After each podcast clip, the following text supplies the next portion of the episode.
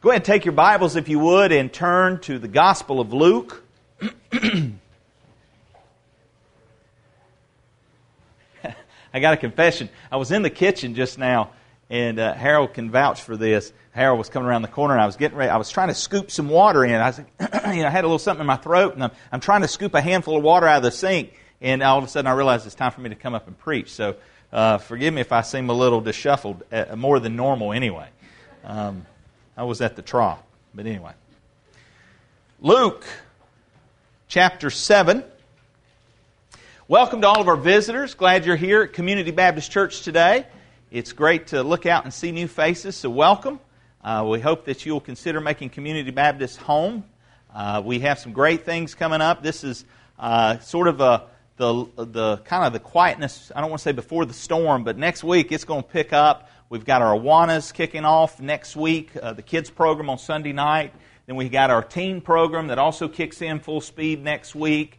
Um, new Sunday school classes. So uh, hope you get some rest tomorrow, Labor Day, and plan on coming back in next week. Uh, looking forward to an exciting weekend. So please, church, be in prayer for that. There's a there's a lot getting ready to kick in, and uh, listen, unless the Lord build the house, we labor in vain. So pray. Pray that God's going to uh, just stir some hearts and uh, that we'll also see new faces, new folks coming in and being a part of what God's doing here at Community. Excited about it. Uh, also, keep in the forefront of your prayers the Apologetics Conference coming at the end of the month. We're in September, and so we have our yearly conference. And uh, some of you have heard already, Dr. Richard Land uh, will be our keynote speaker on Friday night uh, voted by Time Magazine as one of the top 25 most influential evangelicals uh, in, in the world today. So excited about having him here in the big town of LaGrange, and uh, should be a great, uh, great evening. I, have never personally heard him speak, but I've heard great things, uh, and so we're looking forward to that. Be in, be in prayer for that, please. Look in your Bible. Uh, we're in Luke 7, continuing through our Bible study in the Gospel of Luke. And we pick up today in verses 19 and through 35. And that's where we're going to be looking at. I've entitled today's sermon, Are You the Coming One? Are You the Coming One? And we'll see that title uh, directly here in today's text. But before we delve into that text, uh, on a personal note, and I think it illustrates, uh, I know it feeds into this. It's just amazing how God works in our life. And this is one of the reasons why I like a book study, is because when you're going through a book study and there's text that's dealing with your life circumstances, it's just a reminder of this is the living Word of God. And it ministers to us where we are. And uh, just been encouraged. Um, most of you know uh, my uncle was killed last Saturday, a week ago Saturday, in a motorcycle accident. He and my aunt, and many of you have been asking how are they doing uh, as far as my aunt and the rest of the family. Um, aunt's recovering. She's still in the hospital at Chapel Hill, uh, so we continue uh, to ask for your prayer support. There's still no funeral arrangements that have been made.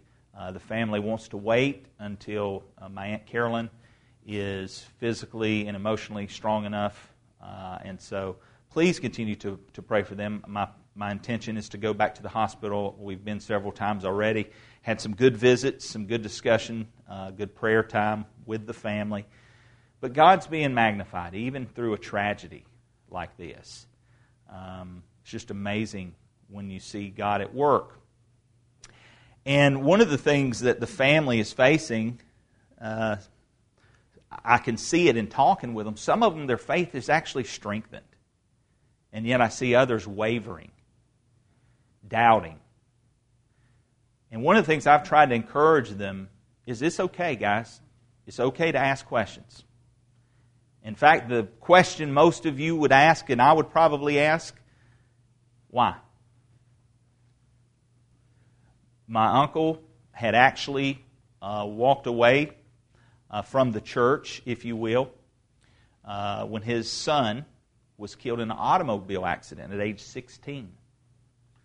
Uh, some of you have lost a child and you know what it's like to lose a child, but can you imagine 16 years old losing a son in an automobile accident? And that devastated my family. Uh, in fact, my, my uncle and my aunt, it, it drove a wedge in the marriage. They kind of uh, pulled apart for a while. Um, they were a faithful, prior to, faithful church going family, loved the Lord.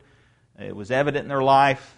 Their breakdown is just like my family. Oldest is a daughter, then there's a son, then there's a daughter and a daughter. And so this was the only son. And uh, my uncle had a hard time dealing with that. And for probably about 20 some years, uh, he stayed in that place. My wife and I had the opportunity to witness to him when he was having a quadruple bypass surgery years ago, which was a shock because if you looked at my Uncle William, I mean, he, he seemed like a healthy, uh, healthy man. But um, through all of that, I received word, one of my prayers when I got the call was, what, where's, my, where's my uncle, spiritually speaking? You know, I didn't have that. I didn't know. I knew we'd witnessed to him. I knew he had been raised in the truth, but I also know he'd walked away for a while. And I wasn't sure. And so one of the first things that really weighed on my heart was, God, I, I don't, you don't have to give me this answer, but boy, I sure would love to know his spiritual condition. Where was he? Spiritually speaking. Well, God answered that prayer. I found out that in December of this past year, um, he had returned to the Lord. He had actually developed a great friendship with the pastor of the church that they uh, were attending. His wife had stayed intact for, for all those years, and he actually had, had joined back in and, and was actually beginning to grow in the Lord. And, um, and so that was very comforting uh, for, for us to know. But I share all of that to, to, number one, to update you and, and to also to continue to ask for the prayers for my family and for my aunt. But I also see that here we are at a text in the Scripture where someone else is doubting, questioning, wondering. And you know what? Let's be honest. We all do at times, don't we? We question. And that's okay because I don't find anywhere in Scripture where God's upset with honest, sincere questions. And so I want to encourage you today. I don't know where you are in your walk. I don't know where you are in your struggle. I don't know where you are in your circumstances. But I want to let you know it's okay to ask God the questions. But if you're going to ask the questions, I beg you to be sensitive to hear the answer. Look, if you would, in the text, Luke 7, verse 19 and following. And John, calling two of his disciples to him, sent them to Jesus, saying, Are you the coming one? Or do we look for another? When the men had come to him, they said, John the Baptist has sent us to you, saying, Are you the coming one? Or do we look for another? In that very hour, he cured many of infirmities, afflictions, and evil spirits, and to many blind he gave sight. Jesus answered and said to them, Go and tell John the things you have seen and heard. That the blind see, the lame walk, the lepers are cleansed, the deaf hear, the dead are raised, the poor have the gospel preached to them. And blessed is he who was not offended because of me. When the messengers of John had departed, he began to speak to the multitudes concerning John. What did you go out into the wilderness to see? A reed shaken by the wind? But what did you go out to see? A man clothed in soft garments? Indeed, those who are gorgeously apparelled and live in luxury are in king's courts. But what did you go out to see? A prophet? Yes. I say to you, and more than a prophet. This is he of whom it is written, Behold, I send my messenger before your face, who will prepare your way before you. For I say to you, among those born of women, there is not a greater prophet than John the Baptist. But he who is least in the kingdom of God is greater than he. And when all the people heard him, even the tax collectors justified God, having been baptized with the baptism of John. But the Pharisees and lawyers rejected the will of God for themselves, not having been baptized by John. Father, I pray this morning that you just allow me uh, to share your message. I pray, Lord, that you remove any distractions, obstacles uh, in my thinking Lord, that I would be a conduit of your grace. Uh, Lord, I pray that your word would have free course, that it would go forth unhindered. Uh, Lord, I pray for the listening hearts, that they would be open and attentive to the Spirit of God. And Lord, I pray that you just convey your truth, your message, that it might bring encouragement today uh, to those listening, that it might draw a sinner to repentance and faith in Jesus Christ. And Lord, I pray that the Holy Spirit of God would just speak in our midst Teach us today, Lord. Draw us near to you as you draw near to us. And we'll praise you in the name above every name, in the name of Jesus Christ. Amen. Jesus, thus far in the Gospel of Luke, has been establishing his identity. He's been showing folks who he is. He's the Messiah. And yet today we come to a text, and it's very interesting there's a recount. We kind of get back into the scene of the life of John the Baptist. Remember, he's been thrown into prison, and he's currently being held, and will eventually uh, see his death through execution, through beheading. You know the story. I don't want to recap. We've actually talked about that in previous messages. But it's interesting because here's John the Baptist, a relative, if you will, cousin of Jesus Christ. No doubt has heard the stories when he was a kid about Jesus. No doubt uh, he has witnessed. He baptized him at the Jordan. He pointed him out to everyone else and said, Behold, the Lamb of God takes away the sins of the world. John the Baptist. I mean, this is John the Baptist the greatest prophet there ever was. And yet now he's in prison and he's doubting, it seems.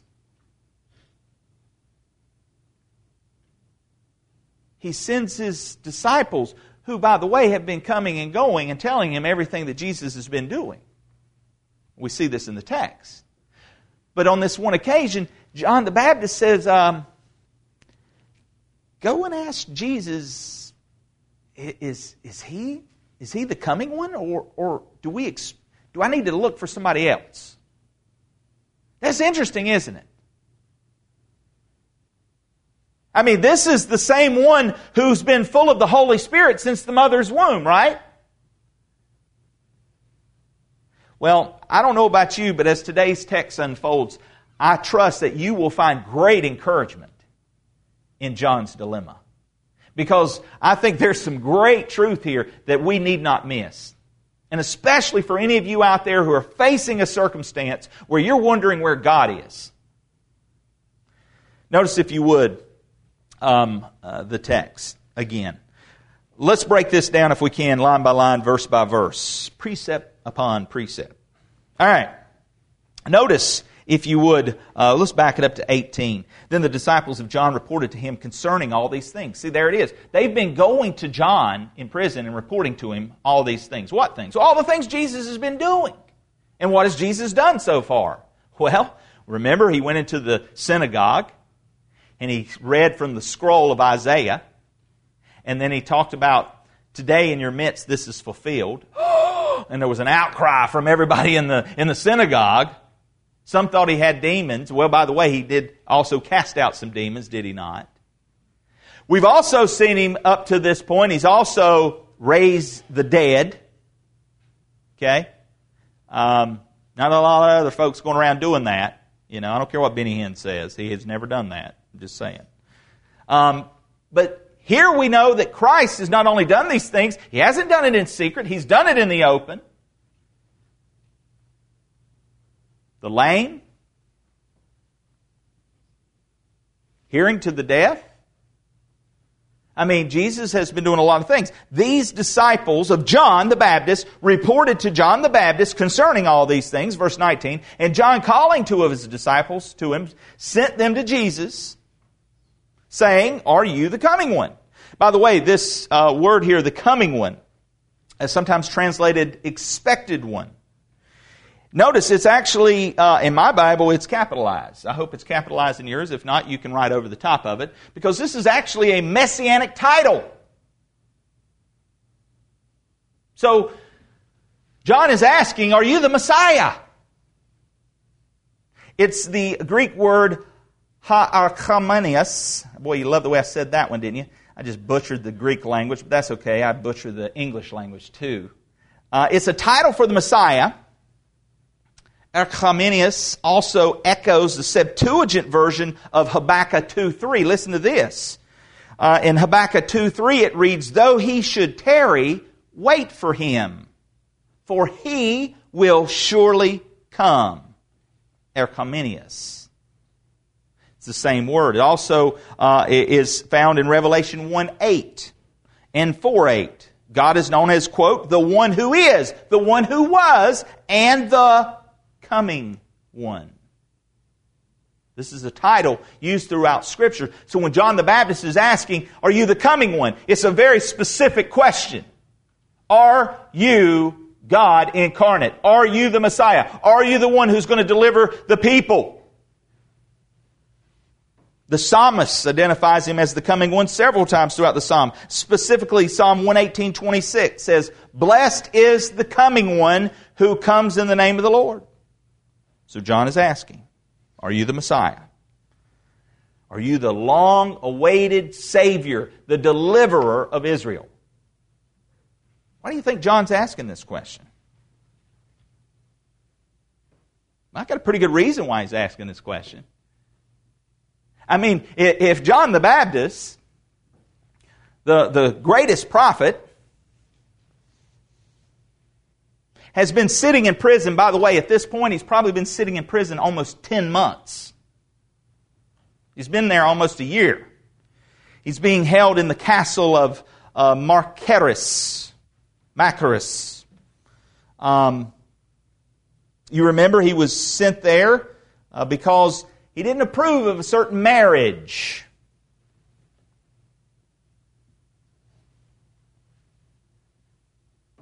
This took place probably around 34 um, BC. Herod Antipas, remember, he, his brother's uh, former wife.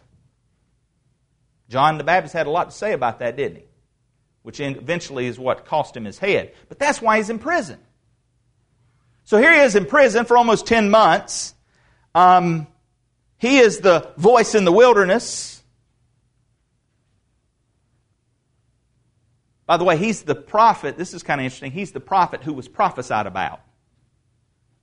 He's the prophet who was prophesied about. He's the one who's preparing the way for the Lord. The Lord, He is the voice out in the wilderness. He is the one out there calling people to repentance because of the broken religious system of the day. And many people had gone out to hear John the Baptist because they knew he was telling the truth. They knew the, the system was broke. But yet, here John the Baptist sits in prison for 10 months. But Jesus, I, I, I, thought you were supposed to, according to the Old Testament prophets, you're supposed to set the captives free, the prisoners free. But I'm in prison. I mean, I could imagine John's having a bit of a struggle with this. You know, he's not alone. Go back through your Bible. Did Abraham ever have struggles and questions? God had given Abraham some promises, but uh, Abraham wasn't quite understanding things, tried to work it all out in his own way, didn't he? His wife doubted quite a bit too. That's why she offered up her handmaiden. You know? What about Moses? What about David? Read your Psalms. How long? How long, O Lord? How, how long is my soul going to be downcast within me? My God, my God, why hast thou forsaken me?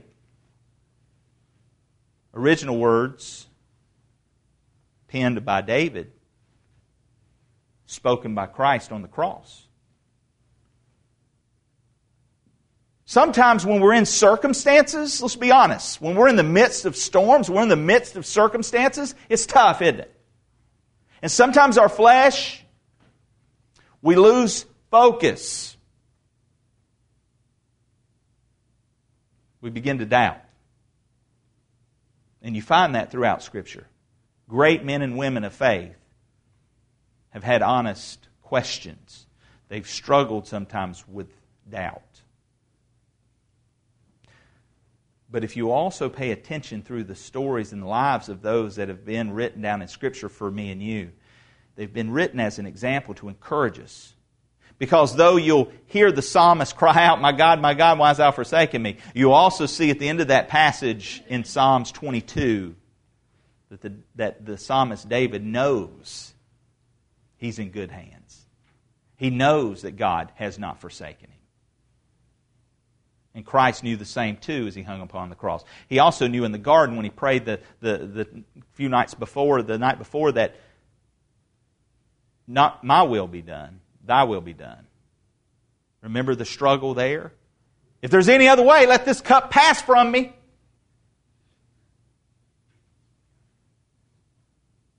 Even the humanity of Christ is the example that sometimes when we're facing some hardships and some tough times, it's difficult. And it's okay, I think, in those moments to express what we're feeling.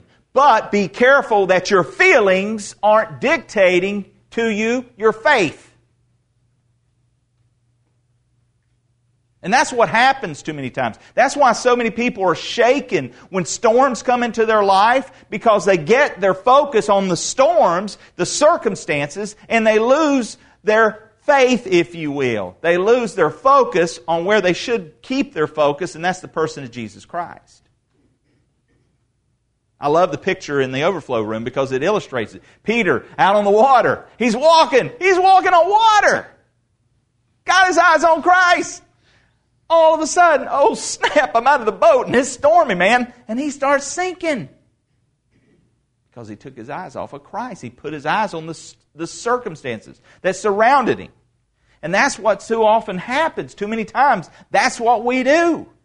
And that's what's happening here in the text. I believe John the Baptist, instead of putting his eyes on eternity where they should be, having an eternal perspective, he's almost, I don't want to say, maybe having a little bit of a pity party. I can't say I blame the guy. I've never been in the bottom of a prison under a castle under King Herod, chained, getting ready to lose my head. Talk about a bad day, bad 10 months. But you know what? There's again, this is written down here, and there's some great truths that we need to see in this text. By the way, I don't want to miss this. I want us to, I want us to see what was said about this man, John the Baptist, because uh, in, this, in this text, uh, again, we need to understand who, who this person is. Go back for a second over to Luke 1, Luke chapter 1. Looking, and, and by the way, we've already covered this, so I'm not going to expound on it, but I want, us, I want us to see it again. Notice what what God has pinned down about this man, John the Baptist. Verse 16, and he will turn away. And he, I'm sorry, he will turn many, he will turn many of the children of Israel to the Lord their God.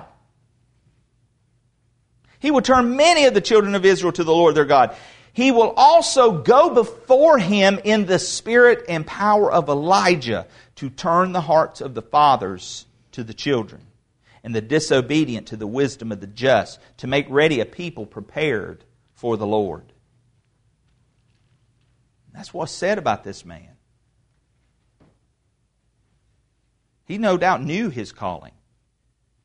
But now, 10 months later in prison, hearing what Jesus is doing, wondering, no doubt. You see, there's another problem going on here that also happens in your life and my life sometimes. If we're not careful, we start to get a Jesus of our own imagination. Well, I thought Jesus was supposed to come in and overthrow Rome. I mean, isn't he supposed to be bringing in the kingdom? I mean, this is no doubt probably John's part of John's struggle. He's probably thinking, you know what, this is this if he's the Messiah, why why is Rome not being overthrown? Where you know, where's this kingdom supposed to be set up? I'm not understanding this cause questions and doubt. And sometimes we do the same thing. We kind of expect Jesus to do certain things in our life, and when he doesn't do them, we get maybe a little bitter.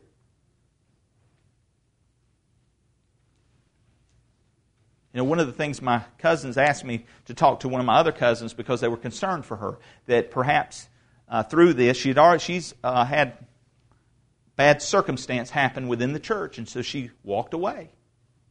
And now they're afraid that because of this situation, that it's going to maybe cause her to harden her heart even more.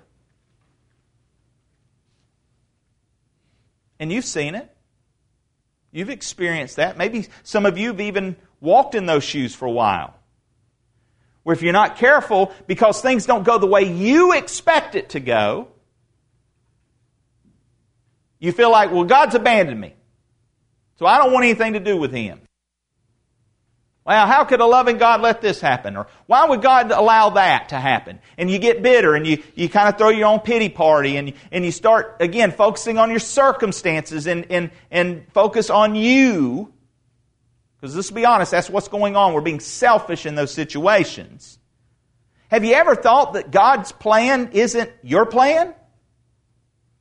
That His way is not your way?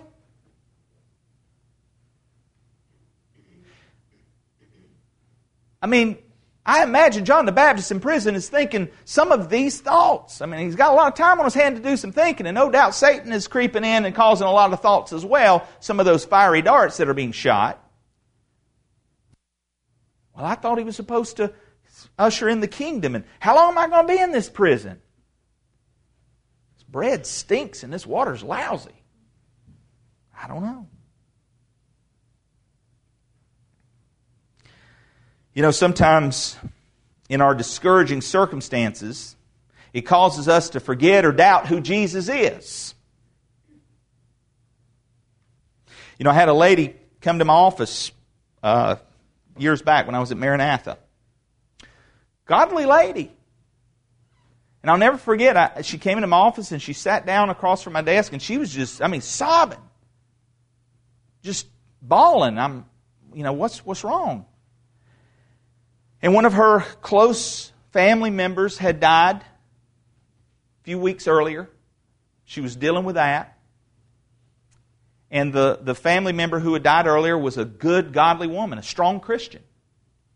And now she had just found out the day before that her son in law had uh, terminal cancer. And they were supposed to be going to the mission field. They had surrendered their life to the mission field. So she was in there just sobbing, and she was angry. And she wanted to know why does God do this? Why would He take the good ones and leave the bad ones? Was her interpretation. It's just, it's not fair. Why, why is it that here's somebody who loves the Lord, living for the Lord, and their life's taken, and now here's a young couple who's dedicating their life to go to the mission field, and now he's going to die within a matter of months?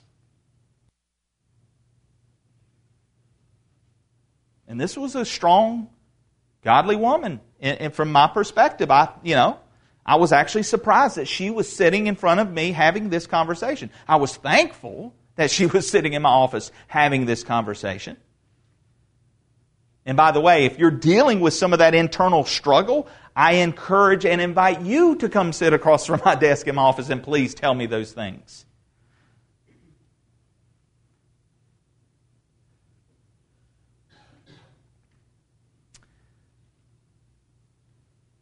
What would you have shared with that lady? What would you have said to that lady? Because if you walk with the Lord long enough, you're going to have somebody in your life that's going to sit across from you one day and is going to ask you these kind of questions.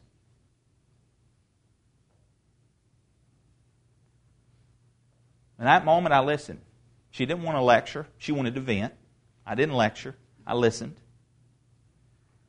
I gave her the time cry and let it out. And then, as she began to again ask some of these questions, we begin to take her focus, which was on the circumstances. Do you see where her struggle? She's looking at this and she's looking at that, and she's in her own mind thinking how she would do it. And so, what we had to do was try to encourage her to look to the author and finisher of our faith. We had to put our eyes on eternity, not the temporal. And I thank the Lord that through this and through ongoing conversations, she was encouraged and built up in her faith. And so here's John the Baptist, in essence, asking and struggling. And so he sins. And notice, though this is great, who does he turn to in the midst of his discouragement? He turned to the Lord to get the answer, did he not? I mean, he went to Christ. He sent these guys to Christ. He says, hey, go, go ask him. You want to know where to start? Start with the Lord. You got questions? Ask him. Ask him. Notice uh, uh, the following text. We'll, we'll continue on. Verse 20 When the men had come to him, they said, John the Baptist has sent us to you, saying, Are you the coming one? Or do we look for another? In that very hour, he cured many of infirmities, afflictions, and evil spirits, and to many blind he gave sight.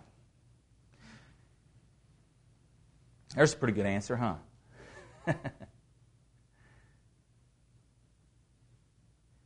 Notice um, verse 22 Jesus answered and said to them, Go and tell John the things you have seen and heard that the blind see, the lame walk, the lepers are cleansed the deaf hear, the dead are raised, the poor have the gospel preached to them, and blessed is he who is not offended because of me. By the way, if you want a little fancy outline, I can give you one. Point one was the Messiah, verses 19 through 21. And now we're in point two, the message. Notice the message. What's the message Jesus gives to these two disciples of John that come to him? Are you the Messiah? That's your question? the very hour. Now, hey, that's how we wish He'd work sometimes on our behalf, don't we? Sometimes, man, let's be honest, we wish God would just heal when it's our family member, when it's our friend, when it's us. But isn't it interesting? Here's the dichotomy John's in prison. Is he being set free? You know what I think's happening here? I think there's a great. I mean, this is God. This is God doing this. Here's Jesus Christ. These guys ask this question. And what does Jesus do? He begins to heal. He shares the gospel with the poor. He does everything he came here to do. His mission, his eternal purpose. And I can believe that that message, when it got back to John the Baptist in prison, probably shook him to realize wait a minute. What am I focusing on? I'm more focused on me than the message. I'm more focused on my problem and not focused on the kingdom of God what I should be focused on. I'm more focused on the temporal, the here and now, than I am the eternal. And I think that probably, no doubt, stirred him in remembrance. And by the way, he does get delivered. He gets the ultimate delivery. I'm sure if you were to ask John, John, do you wish now if you could go back and, uh, you know, would, would you rather have gotten out of prison and stayed here for a while and done all the things that maybe you wanted to do? No. Eternal perspective. You know, this is the same message. I, I love this. Notice that the, in the text, it says Jesus told them, Go and tell. What did he say? Go and tell. Guess what he told you, church? Go and tell. Look over in Acts. We know this. You know this. You probably can quote this one. Acts 1 8. But you shall receive power when the Holy Spirit has come upon you, and you shall be witnesses to me in Jerusalem and in all Judea and Samaria and to the end of the earth. Go and tell. Church, you know what part of our problem is today in America, good old America, in the American church is we're too focused on me. We're too focused on my circumstances. We're too focused on our problems and we've lost perspective and we need to get our eyes back on the eternal. We need to realize what the message is and we need to go and tell. Are you convinced he's the Messiah? Are you convinced that He's the Savior of the world? Are you convinced that He's the one that changes lives? Are you, the, are you convinced that he, he allows people through His grace to go from death into life? Well, then go and tell what you've seen and what you've heard.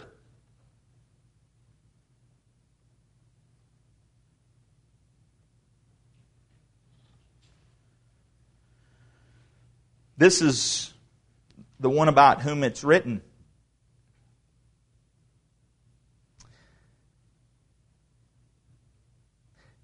You know, we think about this this situation that's going on. And, it, I, I, think it resonates. It, should, I think it hits close to all of us. I mean, here's a man who's sitting in prison. It was prophesied about. Behold, I send my messenger before your face who will prepare the way. You know, this is, MacArthur says this is not just a prophet, this is, this is the prophesied prophet who will prepare the way for the Messiah. And yet he doubts in this moment of weakness. And don't fault him. You, you have moments of weakness. I have moments of weakness daily, don't we? There's 400 years of no prophet. Nobody's spoken for God for 400 years. And all of a sudden, you know, here's John the Baptist saying, I'm the voice of one crying in the wilderness. I'm the fulfillment of Isaiah 40. And I'm pointing to the Messiah. And there he is. Battling with self, doubt, in the moment, losing focus. Well, look at the third and final point, verses 31 through 35, the messengers. Notice what happens after, after this text. Uh, you'll notice Jesus began to do the healing, and um, he says, Blessed is he who's not offended because of me. Verse 23. Don't want to miss that because there's a great number of people that had been offended by his message, had they not? There were many Pharisees that were following Christ, looking for ways to criticize and critique and uh, finding fault and uh, they were obviously very offended, those that reject the message. But here's these messengers, verse, verse 24. When the messengers of John had departed, he began to speak to the multitudes concerning John. Well, isn't it a good thing he didn't speak about John while they were still there? Because what would that have done, potentially? Think it would have built up, uh, magnified the Savior, maybe edified the flesh a little? Anyway, he waited until, till they were gone, and then he began to speak to the multitude concerning John. But notice what he says about John. Notice what he says. What did you go out into the wilderness to see? He's asking all these people. A reed shaken by the wind? But what did you go out to see? A man clothed in soft garments? Indeed, those who are gorgeously uh, apparelled and live in luxury are in king's courts. But what did you go out to see? A prophet? Yes. I say to you, and more than a prophet, this is he of whom it is written, Behold, I send my messenger before your face, who will prepare your way before you. Verse 28, For I say to you, among those born of women, there's not a greater prophet than John the Baptist. Let me stop there. Wow.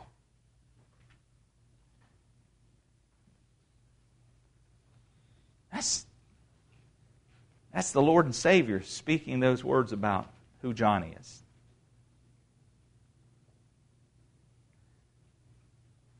I wonder what he's saying about our story. I wonder what he's going to say in that day. You know, John the Baptist, think about what John the Baptist was doing. Put it in context. He's calling people out of the religious system. I mean, people were leaving the religious establishment and going into the wilderness and here's this, you know, camel skin guy eating some bugs. He wasn't exactly, you know, the epitome of good religion. The good religion of the day were those that were decked out in their fancy robes and, and the rich, because remember, hey, if you had a lot of money and you were wealthy, then you must have God's favor. The poor were shunned, the sick were outcast, and yet this is who John's reaching, and John himself looks like one of them. And he didn't mince words. He was calling them to repentance. And you know what else was a blasphemous thing in the religious eyes? He was actually baptizing people. And this was a form of uh, a, a technique that was used in proselytizing Gentiles. Those dogs of society. And yet, this was the mode that was in essence saying, you, you people of Israel, you religious folks, you who think you're in good standing with God, I got news for you. You're not. And you need to repent. You need to go through the uh, same process, if you will, that the Gentiles are going through to get right with God. And then again, this is just a call to prepare the way for the Messiah. And there were many who knew John was a messenger of God. And no doubt these are the ones that are now listening to the teaching and preaching of Jesus Christ. So they've gathered. Well, notice, uh, notice what else is said here in the text. He, he says that there's those born of a woman, there's none greater prophet than John the Baptist. I mean, that's a, man, that's a tall order, isn't it? I mean, that's, you know, you think about all the prophets of old. Well, what makes him greater? Well, I think it's greater in the sense that he was the one who had the privilege of actually seeing the Messiah. None of the other prophets did, other than in visions and dreams and, and knowing about the coming one. They were able to tell about the coming one, the Messiah, the coming one, the expected one, the coming one. He's coming, he's coming. And then finally you get to John the Baptist and he says, There he is. That's a great privilege. Wow. But you know what's greater than that? The fact that you, in the church age, in a new covenant, under a new covenant, because, by the way, he was the closeout of the old covenant. Right? Now there's a new covenant in the blood of Christ. Here is grace now getting ready to extend across the church age. And guess what? Believer, that's what he means when he says, but he who is least in the kingdom of God is greater than he. You are greater than John the Baptist in the sense of positionally, you're in Christ. You've been forgiven of your sin if you've turned to Christ, if you've received Christ as your Lord and Savior. Positionally, you are in Christ. And when all the people heard him, even the tax collectors justified God having been baptized with the baptism of John. But the Pharisees and lawyers rejected the will of God. They rejected the will of God for themselves, not having been baptized by Him. And the Lord said, To what then shall I liken this men of this generation? What shall they, are they like? They are like little children sitting in a marketplace and calling to one another, saying, We played the flute for you, you didn't dance. We mourned to you, you didn't weep. For John the Baptist came neither eating bread nor drinking wine. He wasn't doing either. And you say, He has a demon. The Son of Man has come eating and drinking. And you say, Look, a glutton and a winebibber, a friend of tax collectors and sinners. But wisdom is justified by all her children. What's he saying here? What's Luke, what is Luke writing here? What does he want us to know? Well, let me just sum it up. Alexander Maclaren said it this way If the message is unwelcome, nothing that the messenger can say or do will be right. Let me read that again. If the message is unwelcome, nothing that the messenger can say or do will be right. Church, don't count it strange when you go and tell about the Messiah and you, as a messenger, are delivering that message. If they reject the message, they reject the will of God for themselves. And that's what was being talked about here. These Pharisees and lawyers, these religious people of the day, they rejected what John the Baptist was doing. But there were many who were responding and receiving. And that's no different in our day. When you go out proclaiming He is the one, and when you take that message of hope, when you take the gospel to the world, there are some people that do not like your message because they've got a God in their image or they're in pursuit of a lie. They have suppressed the truth in unrighteousness. But you know what? That's not on you. You're simply a messenger taking a message. And you need to be faithful in delivering that message. So, we close with this. You, you look at this text and, and you see this last phrase here that, that we closed out in. But wis, wisdom is justified by all her children. I mean, think about it. John the Baptist did it this way, Jesus did it the other way, and they still condemn both. Why? Because they're hard hearted and they're critical. Ever meet anybody like that? You just can't do nothing right. well, they got the gift of encouragement, don't they? And so, but, but Jesus says here in this closing statement, he says, but wisdom is justified by all our children. You know, I'm reminded of um, Proverbs 27 7. The full soul loatheth an honeycomb, but to the hungry soul, every bitter thing is sweet.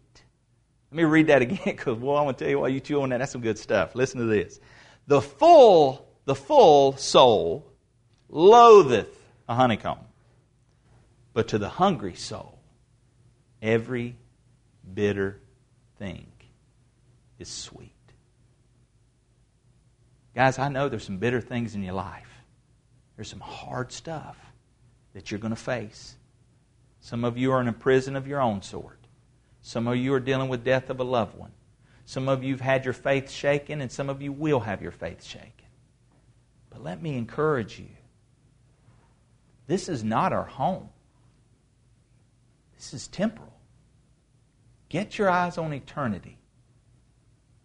You want to know, is Jesus the coming one? Look at what he's doing. Look at what he's done. Look at what he did. And think about what he's going to do. He's not finished yet. He's not finished yet. Give him time to work in your circumstances, but you have a responsibility to keep your eyes on eternity. Not your will be done, His will be done. Conclusion Jesus is the Messiah. In the midst of your doubts, ask Him Make your concerns known to Him. Get your eyes off your circumstances and back on the Savior. Live with an eternal perspective. Share the message you have seen and heard. That's your testimony. You know what God's done in your life. Share it. Be a messenger of the gospel, whether others receive or reject. You are called to be a witness. Let's pray.